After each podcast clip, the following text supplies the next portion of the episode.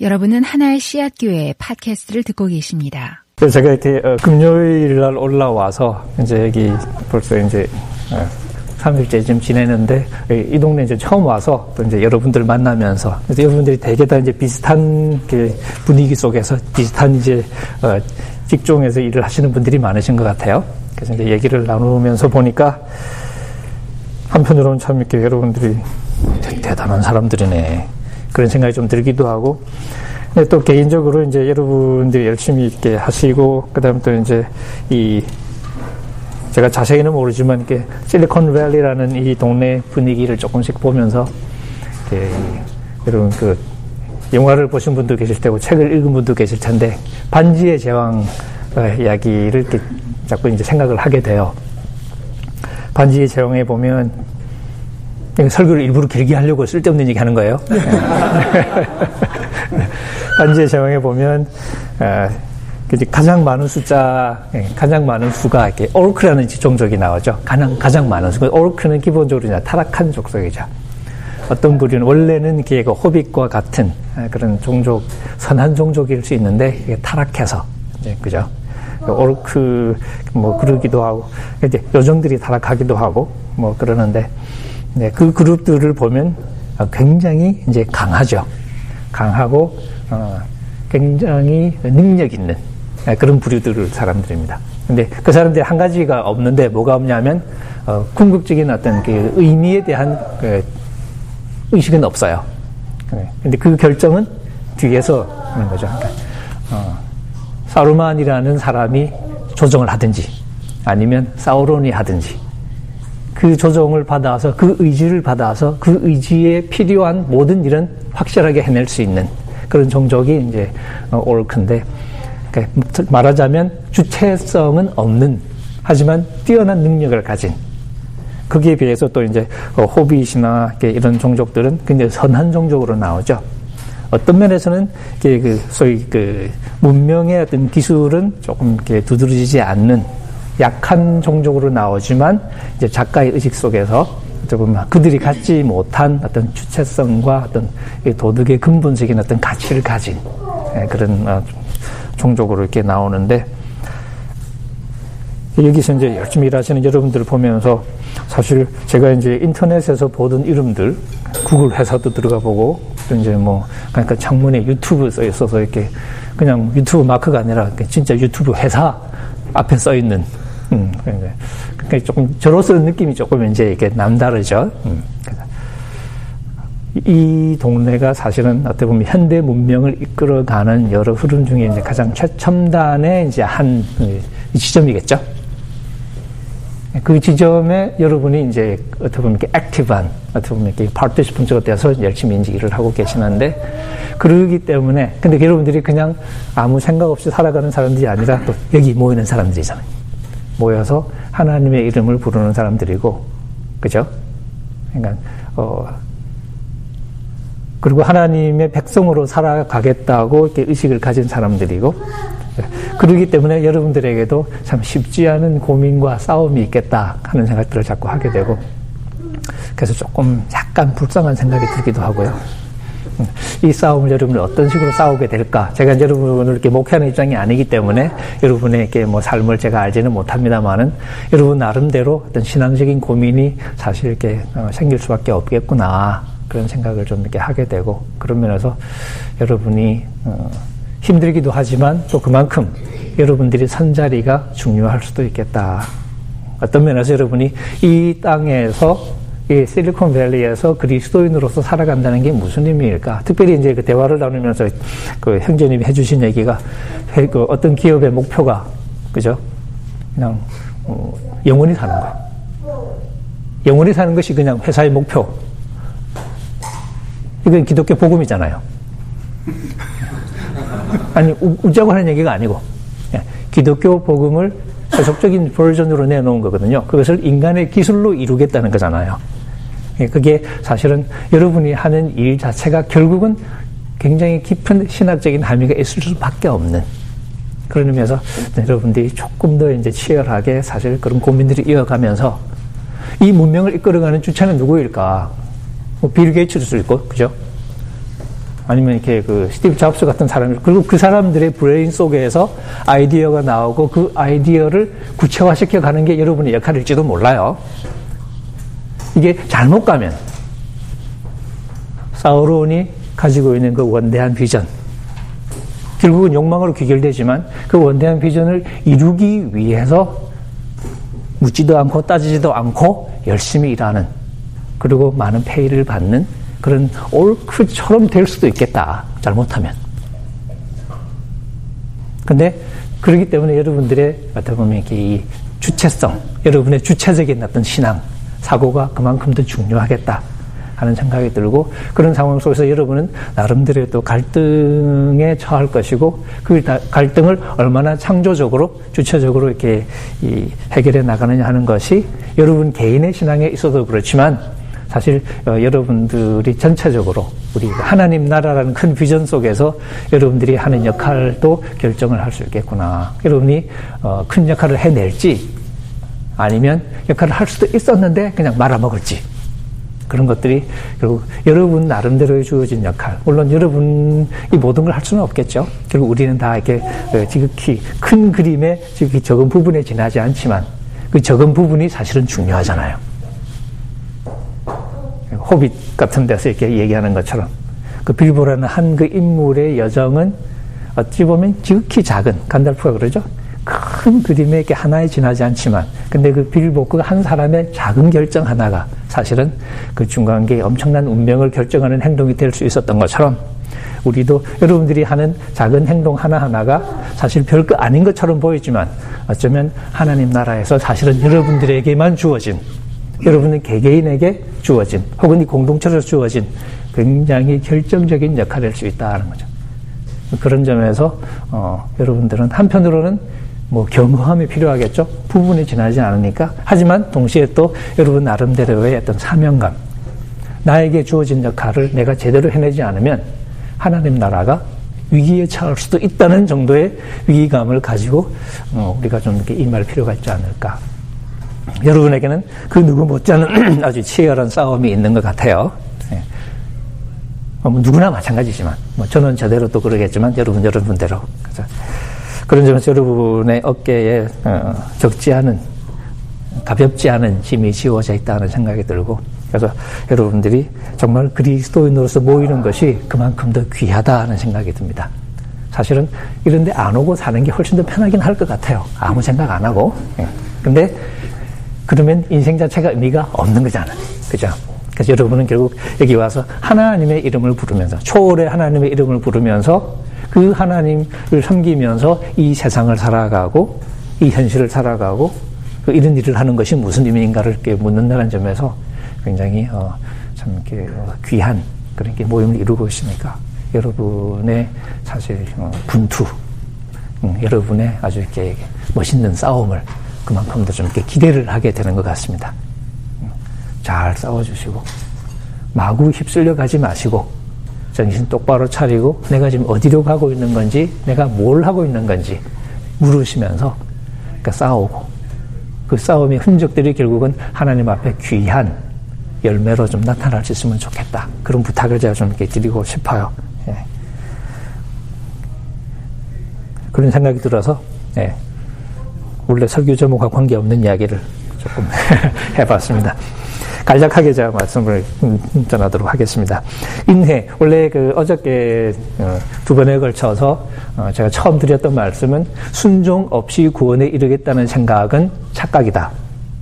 성경 어디에도 그런 가르침은 없다는 사실을 제가 조금 설명을 했는데 뭐 들으시고 이렇게 설득이 됐는지는 모르겠지만 실제로 신약 성경 어디에도 순종하지 않고 하나님 나라에 들어갈 수 있다고 가르치는 대목은 없습니다. 예, 일단 이게 우리에게 받아들여지지 않으면 진도가 안 나가기 때문에 제가 그 얘기를 많이 강조를 했는데 왜냐하면 하나님은 공평하신 분이기 때문에 하나님은 각자의 행한 대로 갚아주시는 분이기 때문에 그걸 우리가 처음에 살펴봤고요. 그건 바울도 마찬가지였다 하는 걸 살펴봤는데 그리고 어, 우리가 하나님을 믿는다라고 말할 때 그리고 우리가 믿음으로 하나님 앞에 의롭다 심 받는다고 말할 때 바울이 두 가지 얘기를 하고 싶었다. 첫 번째는 그 당시 바울, 교회의 가장 큰 질문 그 당시 교회를 괴롭혔던 가장 큰 질문은 유대인과 이방 기독교인들의 관계죠. 지금 미국에서도 사실은 이렇게 인종 문제가 아주 심각하지 않습니까? 그것처럼 원래 유대인 공동체였는데 유대인들끼리 그냥 그 모임 공동체였는데 그게 유대인 아닌 민족이 대거 들어오기 시작하니까 이게 심각한 문제가 생기죠. 그러면서 이제 사실 교회 내에 이제 그 위상에 관한 질문들이 생길 수밖에 없죠. 그리고 신학적으로 이렇게 표현할 때 이제 여러 가지 문제가 생기는데 가장 대표적인 이제 이슈가 할례를 줘야 되냐 말아야 되냐. 다시 말해 유대인을 만들어야 되냐 아니면 그냥 냅둬야 되냐. 그 점에서 바울은 율법의 행위로 되는 게 아니라 믿음으로 된다라고 말할 때 기본 의도는 도덕적인 차원에서 지킨다고 되는 게 아니다. 그냥 예수 믿어. 이 얘기가 아니고 바울도 지켜야 되는 건 다 알았는데 그 무슨 얘기냐면 유대인이 된다고 하나님 앞에 설 수 있는 게 아니다 하는 의도로 얘기했을 가능성이 많다는 말씀을 드렸고요. 그 다음에 믿음이 필요한 이유가 무엇이냐 하면 우리 로마서 이제 4장 17절을 같이 읽었었죠.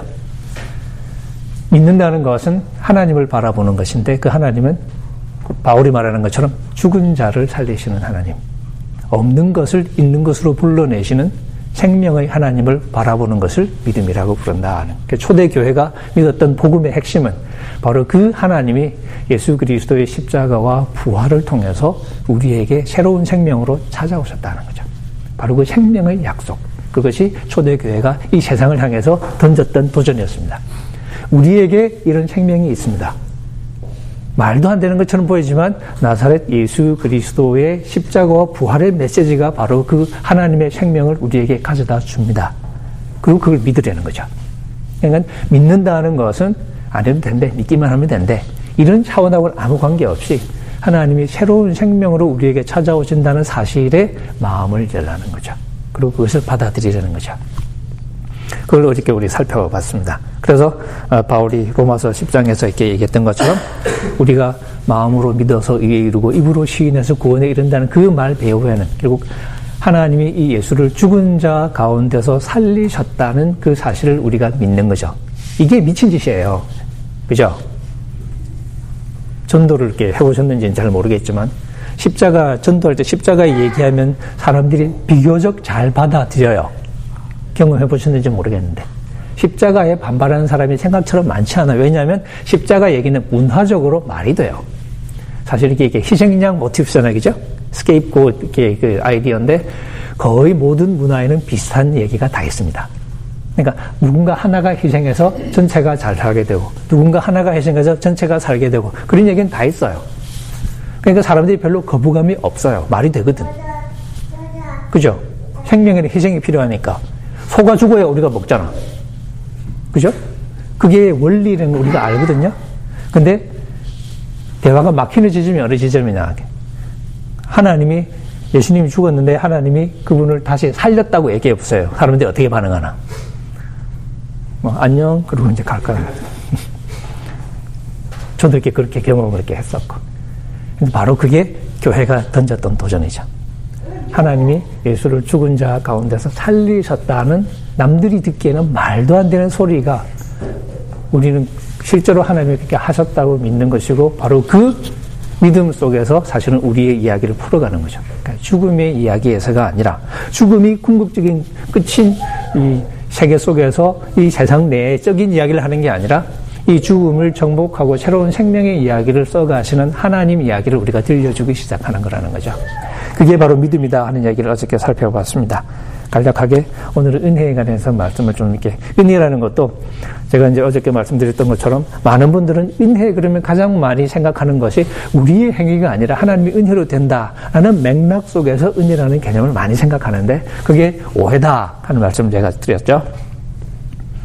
마태복음 말씀에서 보는 것처럼 오늘 읽은 주기도문 말씀은 어제 여러분께 오신 분들은 들으신 얘기인데 원칙적으로 우리가 하나님의 은혜를 받습니다. 은혜를 받고 이제 제대로 된 상황이라면 그 은혜의 영향을 받고 은혜가 감사해서 우리가 이제 하나님의 은혜대로 살아가는 거죠. 하나님 뜻에 맞게 살아가는 게 정상인데 그러면 좋겠죠. 그러면 아무 걱정이 없겠죠.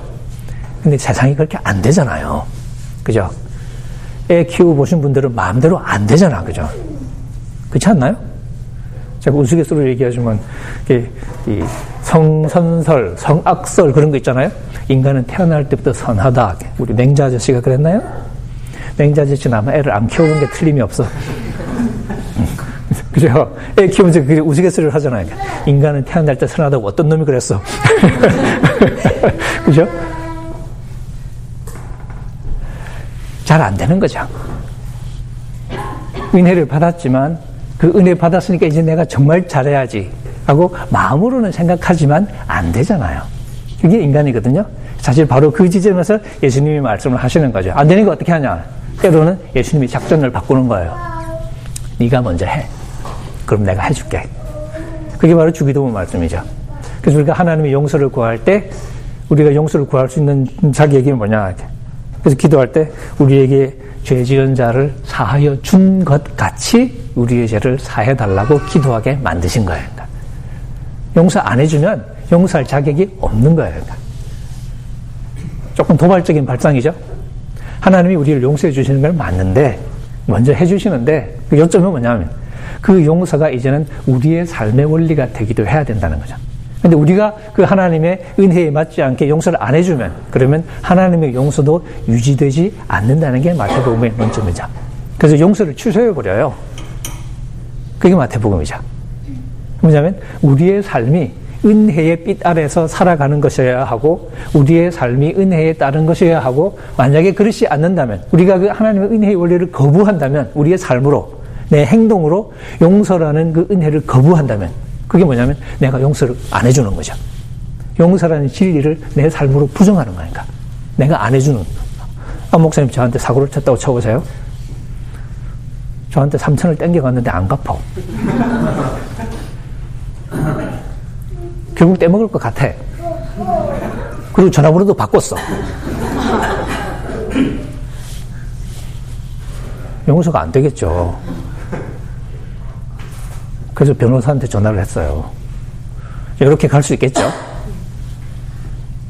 제가 그냥 정상적인 사람이면 그러면 되는데, 사실은 내가 이전에 훨씬 더 큰 돈을 떼먹었는데, 누군가 나를 봐줬다.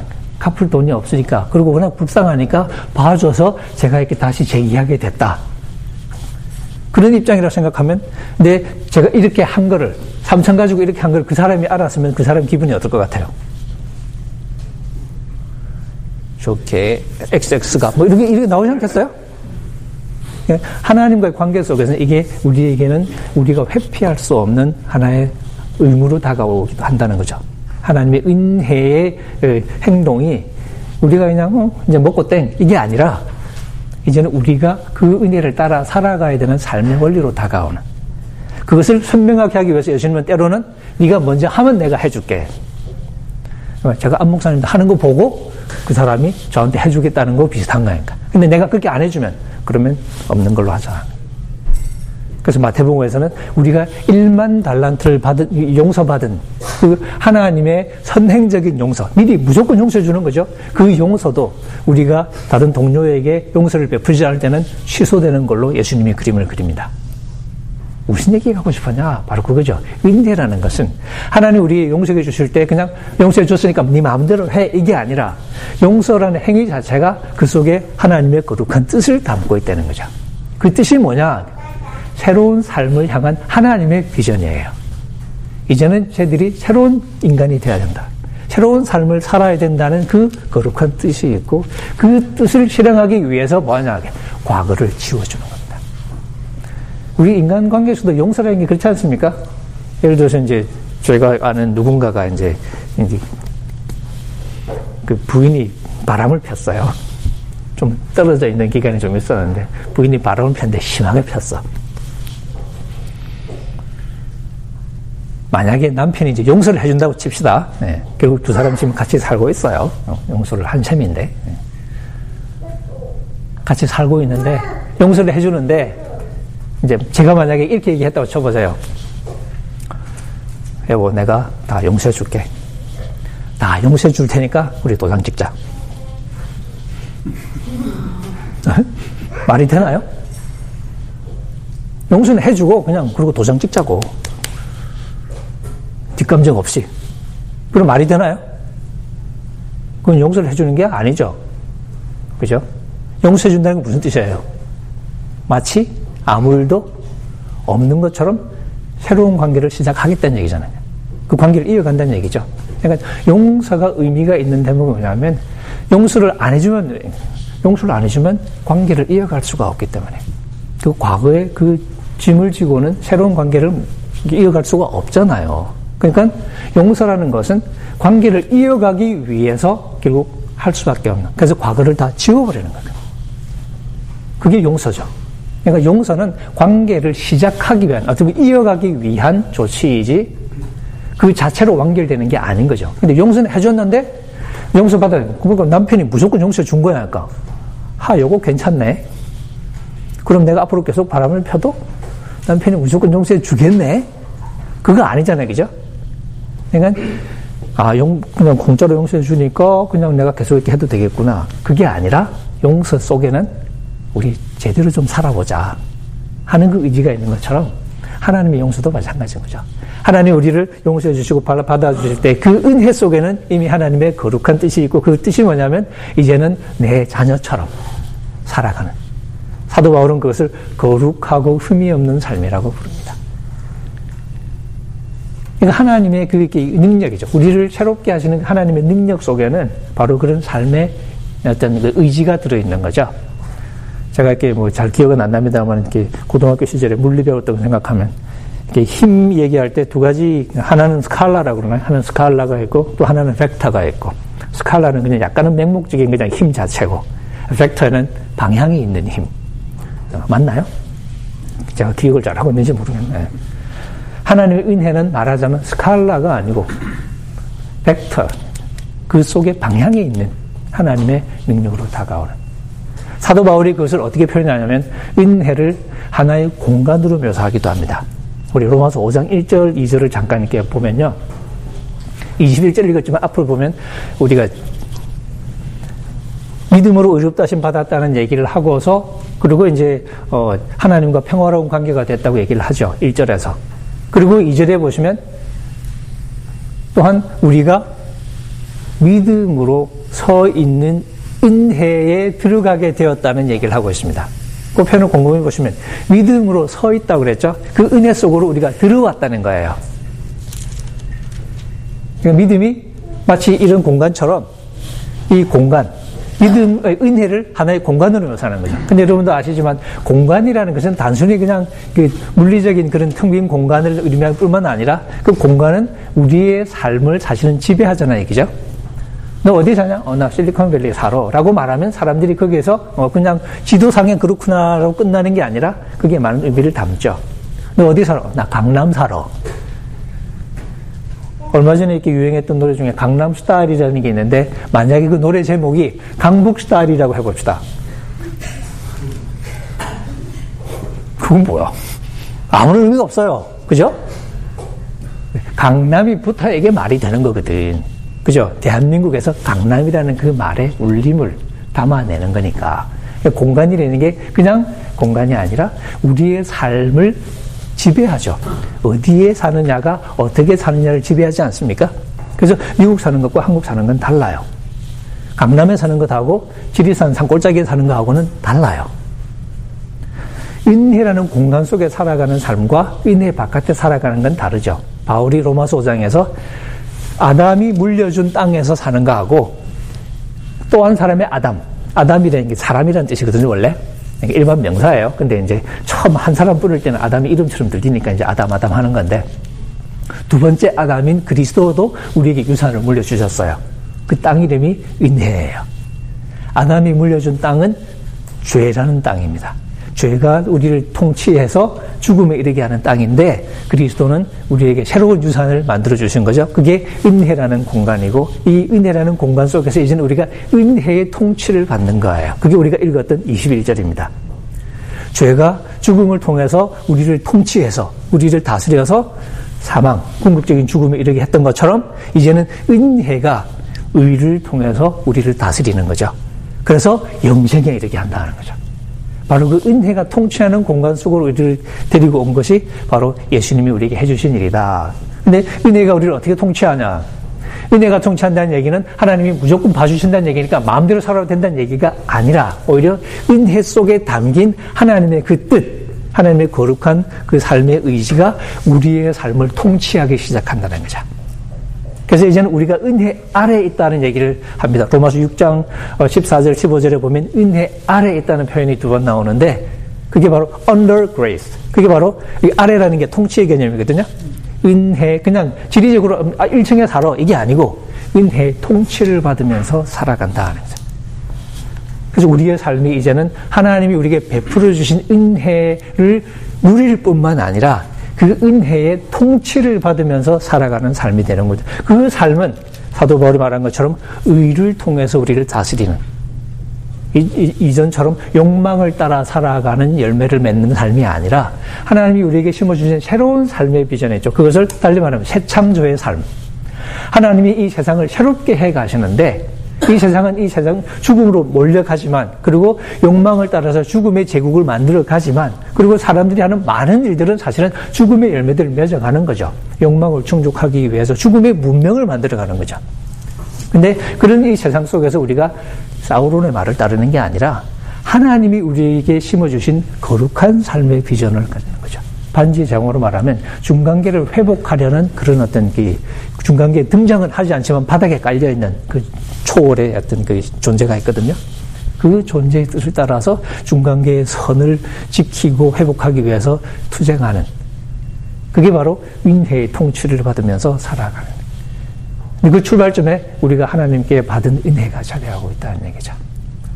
여러분들의 삶 속에 여러분들이 회사에서 일을 하고 여러분의 가정에서 부모 노릇하고 혹은 자녀 노릇하고 살아가는 그 모든 삶들이 이 은혜의 통치 아래서 이루어지는 삶이 되는 것.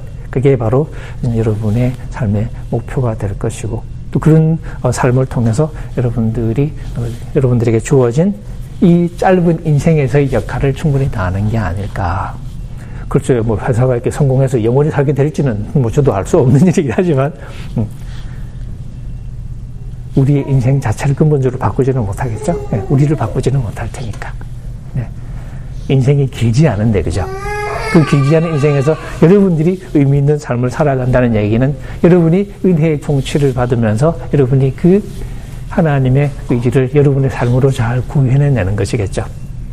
어떤 모양이 될지는 모르지만 여러분 스스로 고민하면서 찾아가야 할 것이지만 그런 답을 찾아가면서 여러분이 정말 하나님의 은혜 아래 살았다라는 말을 여러분이 할 수 있게 되는 그런 삶이 됐으면 좋겠다 하는 생각이 듭니다. 그러니까 은혜를 얘기하면서 내 마음대로가 아니라 오히려 은혜를 얘기하면서 하나님의 거룩한 통치를 생각하고 그 통치 아래 살아가려고 우리의 마음을 다시 다독이는 그런 공동체를 이루어 간다면 여러분이 하나님께 참게 기뻐하심을 받는 그런 멋진 공동체가 되지 않을까 그런 생각을 해보면서 말씀을 마무리하겠습니다.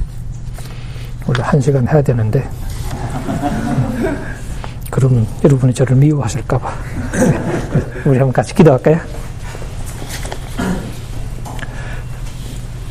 하나님 아버지 하나님 우리 각자에게 다양한 삶의 환경을 주시고 뭐 다양한 어, 임무를 맡겨주시고 또 다양한 모습으로 살아가게 하셨습니다. 제가 학교라는 곳에서 학생들을 만나고 학생들을 가르치고 학생들을 인도하며 살아가는 것처럼 또 여기 있는 우리 많은 형제 자매님들은 이렇게 회사에서 일을 하면서 또 맡겨진 일을 해나가고 또 기술을 개발하고 또 많은 또 놀라운 일들을 음, 하고 있습니다. 그래서 더더욱이 우리가 하나님 앞에 어, 머리를 조아리게 됩니다. 우리에게는 하나님의 거룩한 인도하심도 있지만 끊임없이 우리를 속삭이는 사탄의 부름도 함께 듣습니다. 우리에게 분별할 수 있는 지혜를 허락하여 주시고 그리고 하나님께서 우리에게 맡겨주신 거룩한 뜻, 거룩한 사명을 따라서 살아갈 수 있는 용기를 허락해 주시고 또 그런 삶을 이어가면서 하나님이 주시는 은혜를 감사하고 또 하나님이 함께 주시는 이 은혜를 함께 누리며 기뻐하는 삶을 이어갈 수 있도록 도와주시고 또 그런 사람들이 함께 모여서 어려운 땅에서 하나님을 바라보며 하나님을 예배하기 원하는 거룩한 공동체를 주님 이루어 주옵소서. 우리 하나님께서 맡겨주신 일들을 하나하나 이루어가면서 그것이 이 세상에서의 만족이 아니라 하나님 앞에서의 거룩한 만족으로 이어지게 도와주시고 그리고 이것이 궁극적으로 영혼을 향한 우리의 소망을 더욱더 선명하게 만들어가는 삶의 걸음이 될 수 있도록 주님 걸음걸음 인도하여 주옵소서. 하나님이 공동체를 축복하여 주옵소서. 이곳에서 함께 모여서 하나님의 이름을 부르며 하나님 앞에 재단을 쌓고 하나님을 예배할 때에 이들에게 지혜를 주시고 이들에게 힘을 주시고 그래야 이들의 걸음 하나하나가 이 세상을 만물을 새롭게 해 가시는 하나님의 새 창조에 기여하는 삶이 되게 도와주시고 이들의 섬김을 통해서 우리 하나님이 원하시는 영원의 열매들이 맺혀질 수 있도록 주님 이들의 손을 붙잡아 주시고 이들의 어깨를 두드려 주시고 이들의 발을 붙잡아 주시고 이들의 길을 인도하여 주시기를 원합니다. 작은 공동체지만 이 작은 공동체를 통해서 하나님의 선명한 음성이 들려나는 공동체가 되게 하시고 이 공동체를 통해서 하나님이 우리에게 원하시는 뜻이 더욱더 분명히 드러나는 그런 복음의 공동체가 되게 주님 도와주옵소서. 예수님의 이름으로 기도합니다. 아멘.